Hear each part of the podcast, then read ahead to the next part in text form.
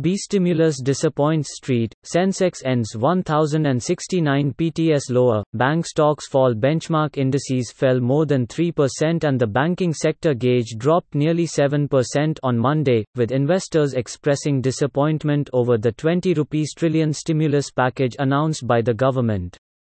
Strong global cues amid easing of lockdowns by many countries did little to assuage domestic investor concerns. The Sensex closed at thirty thousand twenty-eight, down one thousand sixty-nine points, or three point four percent, and the Nifty fell three hundred fourteen points, or three point four percent, to end at eight thousand eight hundred twenty-three.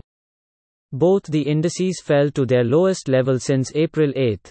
Nearly three point seven trillion rupees worth of investors' wealth was eroded in Monday's crash. The analyst said the stimulus measures will do little in reviving growth in the immediate term.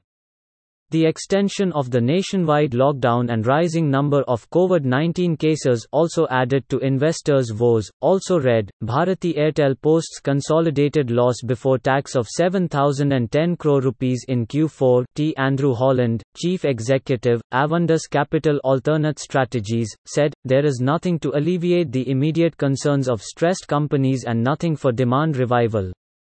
Even if the lockdown is lifted tomorrow, where is the demand going to come from? People will be cautious as there is no job security." Banking stocks took the biggest pounding over worries they might bear the biggest brunt of the economic damage. The investors feared banks would have to do all the heavy lifting of the stimulus measures. The analysts said the government's decision to stop fresh insolvency cases for a year due to the coronavirus outbreak and push to increase lending would hurt banks' profitability. Also read, oil at two-month high on Chinese demand rebound, COVID nineteen vaccine hope, ton May twentieth, a day after Prime Minister Naren Modi pledged to spend twenty trillion rupees to lift the economy, the markets had gained over two percent. The optimism didn't last long as the plans, outlined by Finance Minister Nirmala Sitharaman, disappointed investors as they entail more guarantees and supports and less actual spends. T. The government has aimed for maximum bang with minimum buck, said a note by Nomura. Another foreign brokerage, Bernstein, questioned whether the package was about reviving the G D P or reaching the twenty rupees trillion mark.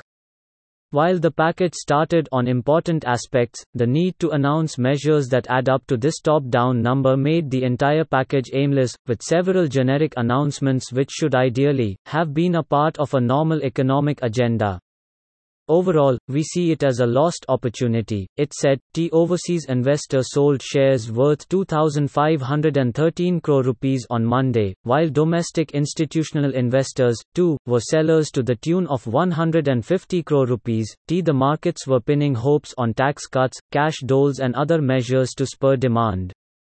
The worry now is more on how do we revive the economy in the short term. And that has been the missing element in this package.